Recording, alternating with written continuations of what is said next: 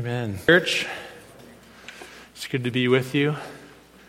I think we have uh, some, some visitors, family of the Guptas here. You all know Joel, of course, but uh, they've got their niece and nephew and someone else I didn't meet. Who's, who's this?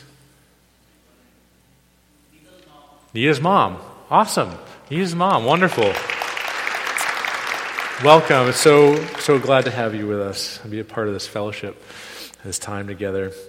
So, we are embarking uh, in through the Gospel of John, and uh, we're going to turn a corner. Last week, we finished up the uh, Jesus, what's often called the high priestly prayer in John 17.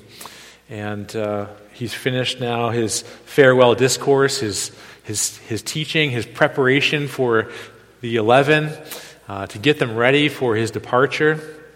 And now the time for talking is, is over. Uh, Jesus uh, is going to be arrested. And like, like a wave that gradually swells and builds and is about to crest, I don't know if we have any surfers here. I did a little bit, little bit of bodyboarding uh, in my, my time.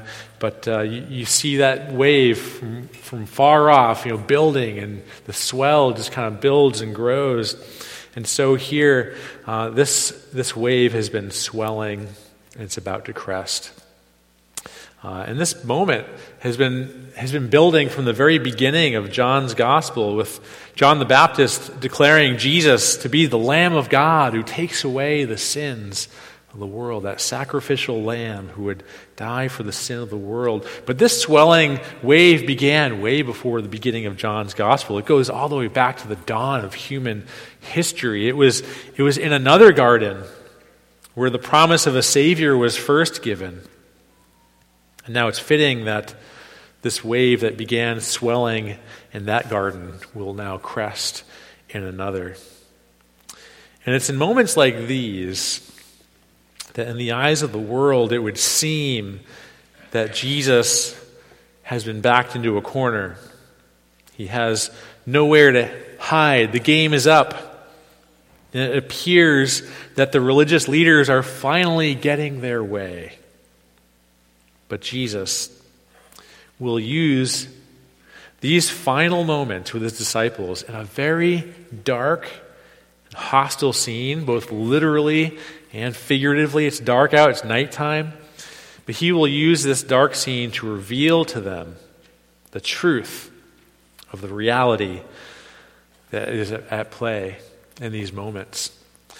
Kind of like, remember as a kid, you're trying to go to sleep at night and you think you see a monster or something in your room, and mom and dad come in, they flip the light on, and it's just your coat hanging on the door or something silly like that, right?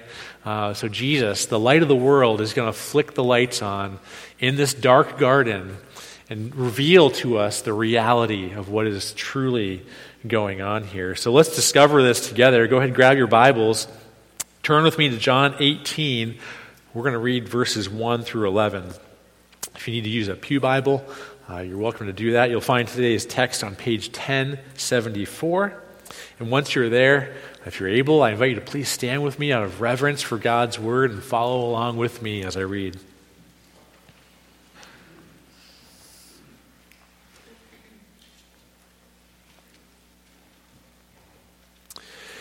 When Jesus had spoken these words, he went out with his disciples across the brook Kidron where there was a garden which he and his disciples entered. Now, Judas, who betrayed him, also knew the place, for Jesus often met there with his disciples. So, Judas, having procured a band of soldiers and some officers from the chief priests and the Pharisees, went there with lanterns and torches and weapons.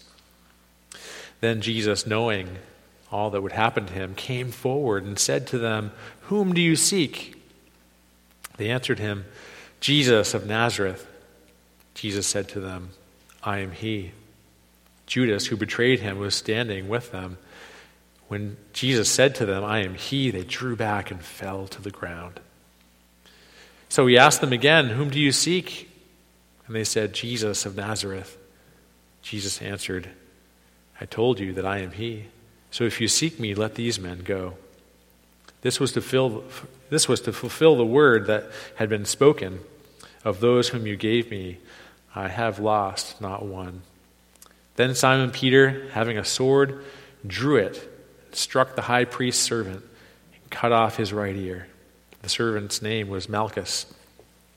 So Jesus said to Peter, Put your sword into its sheath. Shall I not drink the cup that the Father has given me? This is God's word. Let's pray.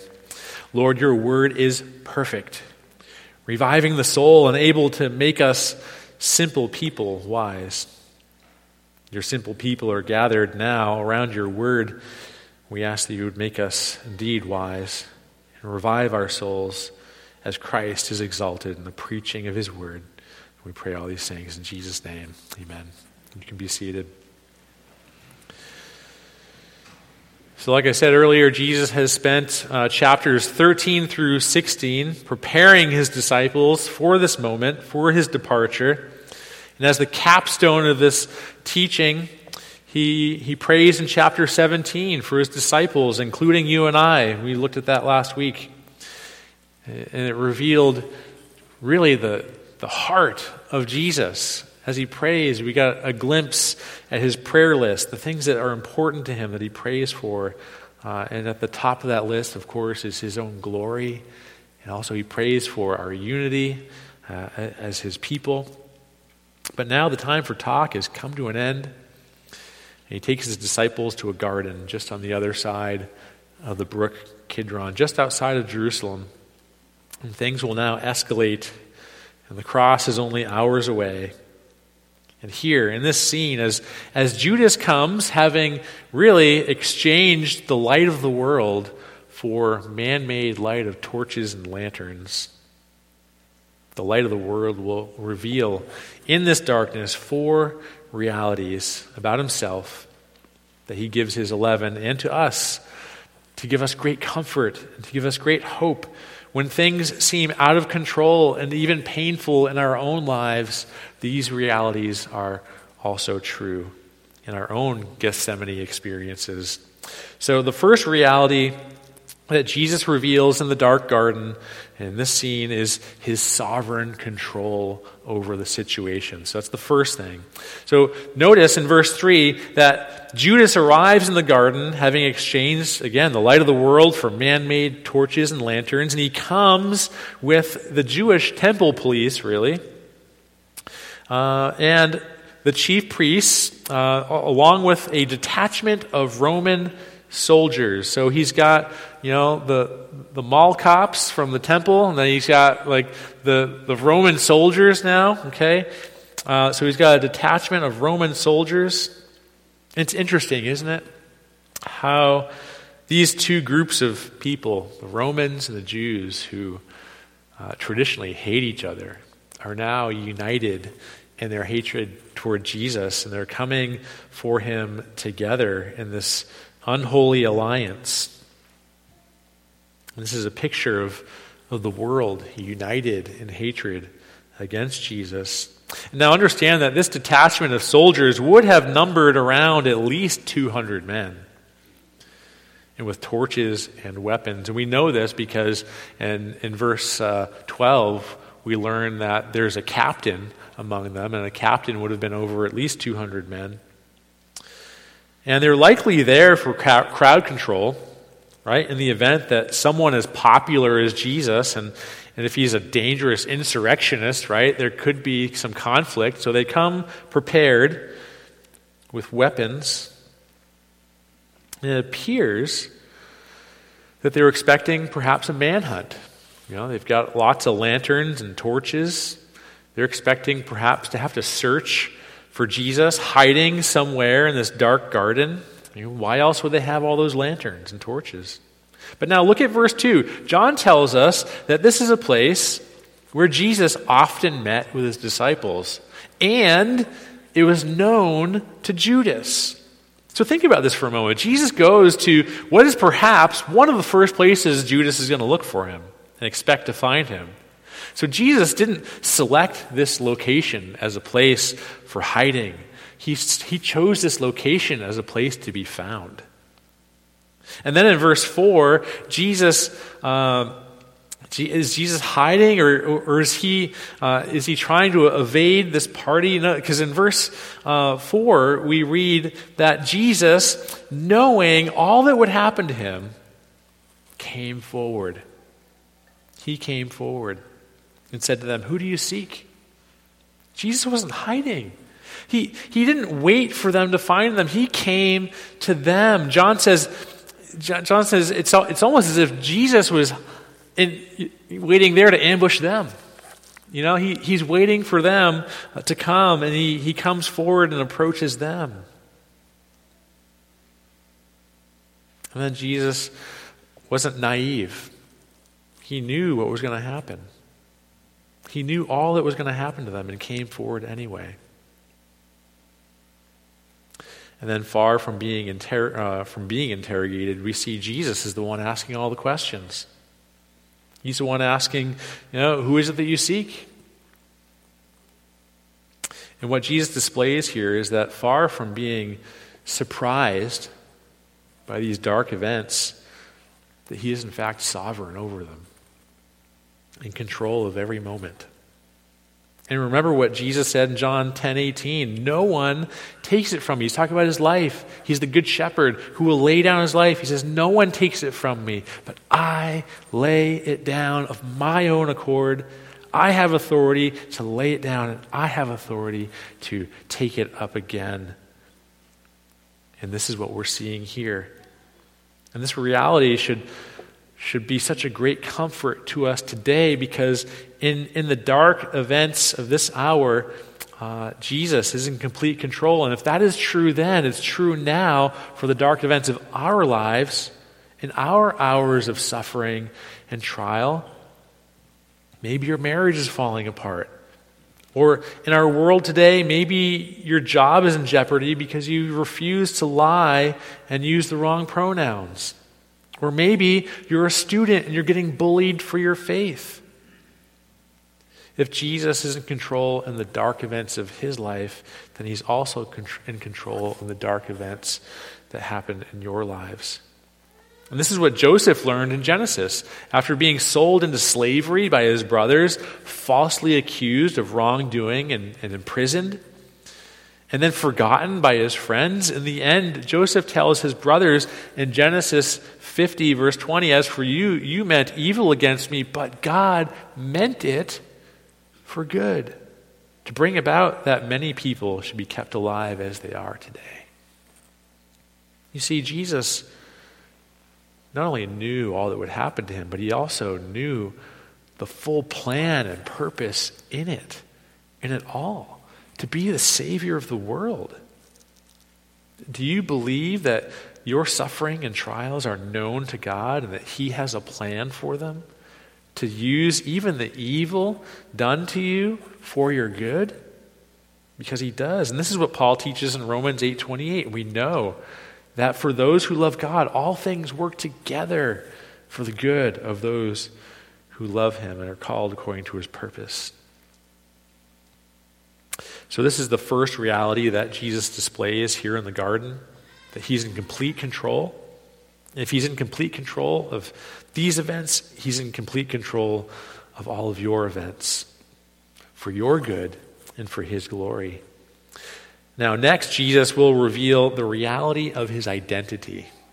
So we've got the reality of his sovereign control, excuse me, and now the reality of his divine identity. Look with me at verses four, uh, 5 and 6. After Jesus asks them who they seek, and they answer Jesus of Nazareth, Jesus tells them, I am he. Then John says that they drew back and fell to the ground. Judas, the temple police, the 200 Roman soldiers all draw back and fall to the ground. Let's unpack this a bit. First, understand that when Jesus says, I am He, there, there is no article for He in the Greek here. It's provided by the translators to make it more readable. But Jesus is literally saying in Greek, ego eimi, I am. And this is the Greek translation of the divine name that God gave to Moses all the way back in Exodus 3. When God told Moses to lead his people out of slavery in Egypt, Moses asked God, If the people ask who sent me, who, what should I tell them? And God tells Moses to say to them, I am has sent you. The divine name. This is simply the verb to be. And what's fascinating about this claim is that uh, it's, it's, it's so incredible. It says something so incredible about God. You see, whenever we use the verb to be, we have to include something along with it. I am this, or I am that, or I am because of something. But God never does. There is no beginning or ending to God. He is not dependent on anything for his being. In fact, it's quite the opposite. Everything and everyone depends entirely on Him for their being. We've seen Jesus use this name before in chapter 8 when he said that before Abraham was, I am. You remember this, right? And what happened next? The Jews knew what he was saying. They, they drew back and they picked up stones to stone him to death for blasphemy. They knew exactly who Jesus was claiming to be. But why is it that here they, they, they draw back and fall to the ground, but in chapter 8 they pick up stones to throw at him? Especially 200 battle tested Roman soldiers. These are tough guys. Jesus, I think what's happening here is that in the moments just before his arrest, I think Jesus chose to flex his muscles a little bit and just reveal a glimpse of his true divine identity, his glory. And now, as you read through the scriptures, you'll, you'll notice this theme of, of what happens to people when they realize that they're in the very presence of God. People can't stay on their feet in the presence of God, their legs turn to jello. Everyone loses their footing in the presence of God. You see this in Ezekiel 1 when he sees uh, his vision of God. The prophet says he fell on his face in the presence of God. Or in 2 Chronicles 5, just after the dedication of Solomon's temple, when it's, when it's filled with the glory of God, we're told that the priests could not stand to enter and minister. And this is what happens when you're in the presence of something or someone infinitely greater than you. You lose your footing, you collapse to the ground. And so, here, I think what knocks even these tough guy Roman soldiers flat on their backs is that they've been given just a glimpse, just a glimpse of who Jesus truly is. The Bible says that one day we will all be brought into the presence of God on Judgment Day and no one who rejects Jesus will be able to stand.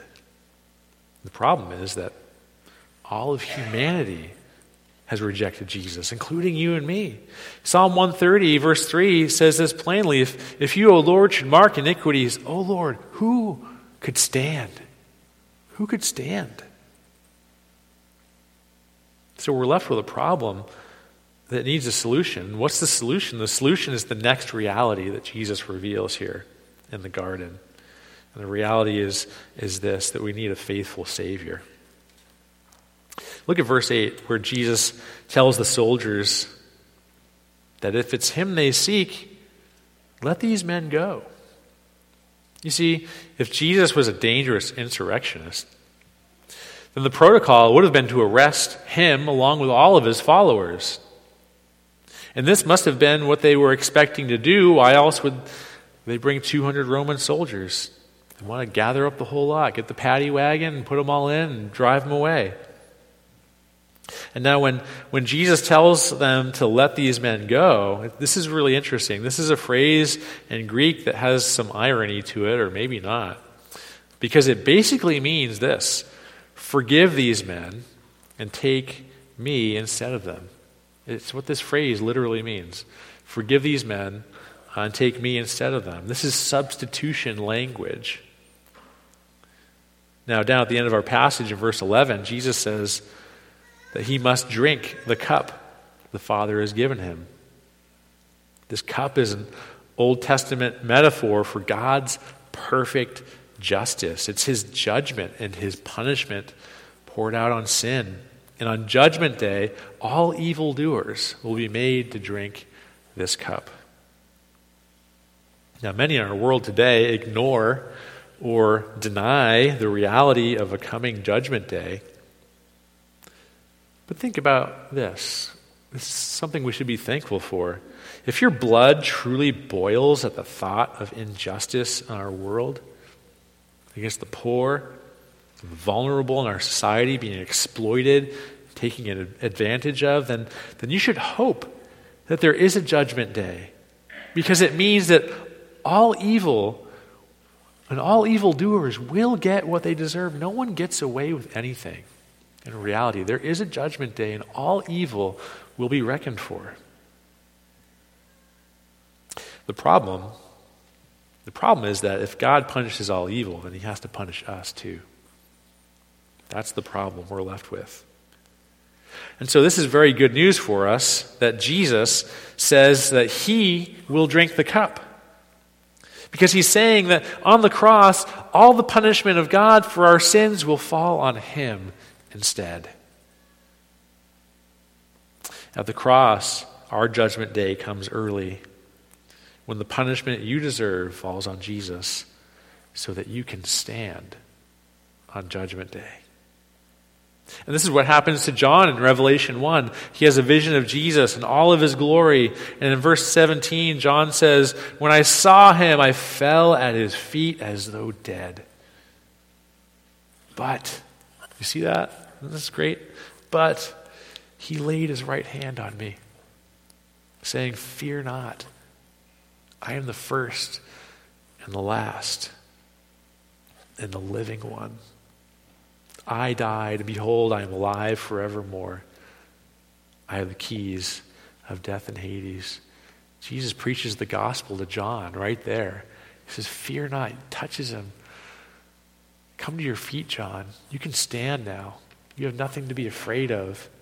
I died and I rose again, and I have the keys of death and Hades. I, I, I own them, I, I rule over them, and death has no claim on you now. John is mowed over by the glory of God as though dead, but John says that Jesus touched him. While Jesus' glory knocks us on our backs, his mercy and grace on the cross and the empty tomb lifts us to our feet. And we don't have to fear Judgment Day so long as we've been united to Christ by faith, trusting him to be our Savior. Now, all traditional religion would say this that there's a judgment day coming, so you better be good. Right? It's coming. You better be good because it's coming. That's traditional religion. But what the gospel, what the Christian gospel says is there's a judgment day. There's a, there's a judgment day. And Christ has took our judgment for us so we can stand on our feet and be accepted. And we can look forward to that day with great hope and not with trembling and fear. Now, when you truly believe this, it will change everything about how you live now. Because if you believe that Jesus drank the cup of judgment for you so that you can stand before God one day and not lose your footing, then you will also not lose your footing now in this life when you're insulted and when you're wronged or when you're criticized by others. Believing this frees you because if you know that God accepts you because of Jesus, then you can truly say, Who cares what other people think of me? Who cares if our culture thinks that I'm on the wrong side of history? Who cares if I lose my job, if I refuse to endorse someone else's lie and use a wrong pronoun? I'm not on trial anymore. Because of Jesus, the verdict is in, and I'm not guilty. If Jesus accepts me, and I know that I will stand on my feet before Him one day, then this will help me and you and us, all of us who have faith in Jesus. It will help us to stand today. Now, if you're here and you don't believe there's a judgment day, then, then when you're wrong, what other options do you have? Especially if you believe justice is not being served. There's, there's no guarantee that wrong will ever be made right. And you're, you're, you're left to take matters into your own hands. And you feel deep down in your heart that you need to get even. And you lose your footing. You become bitter. You become an angry person.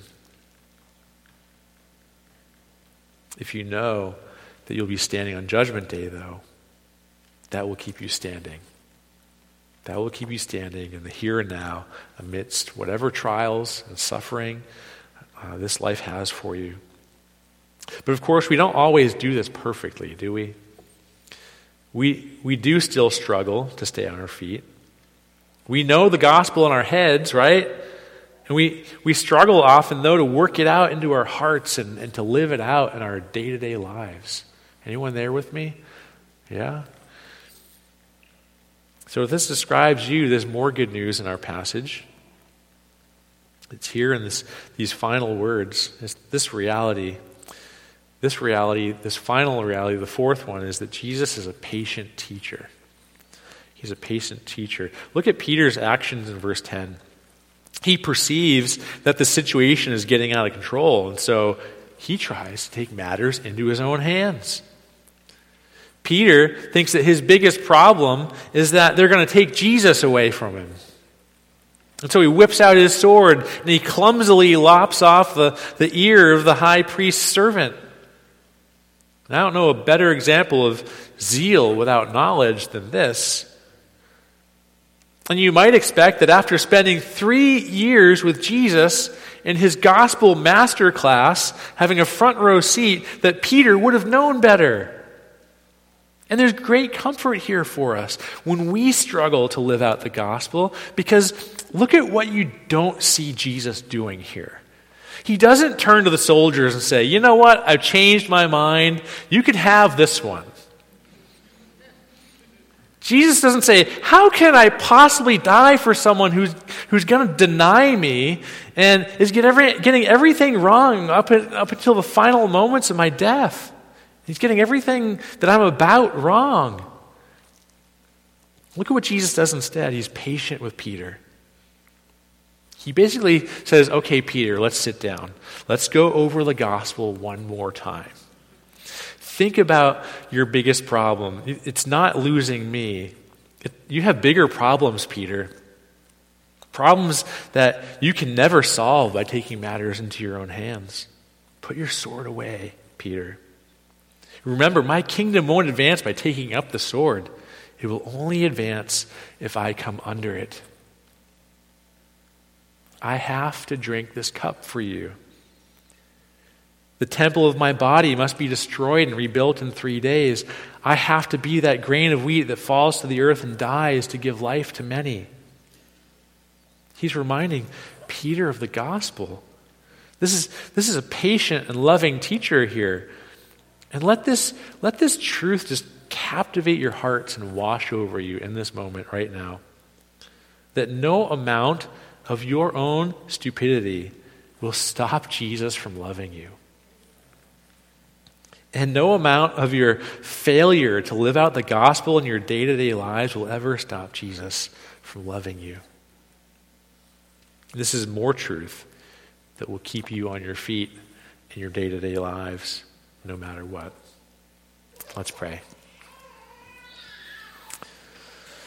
Lord Jesus, we thank you that you are sovereignly in control, that your identity is that of God in the flesh, a faithful Savior, and a patient teacher. May these truths keep us on our feet in this life and in the life to come. And Father, I pray that should there be any here today who are, are unsure of whether they will be standing on Judgment Day or not, that you would open their hearts to understand and know their need for Jesus who drank the cup for them. Father, I pray that should there be any here today who live in fear of that day, God, that you would transform their hearts and cause them to look forward to that day with great longing and expectation. We don't need dead religion. We need Jesus, who died and rose again to pay for our sin. And God, we trust him today to forgive us, that we might stand now and the life to come. And we pray these things in Jesus' name. Amen.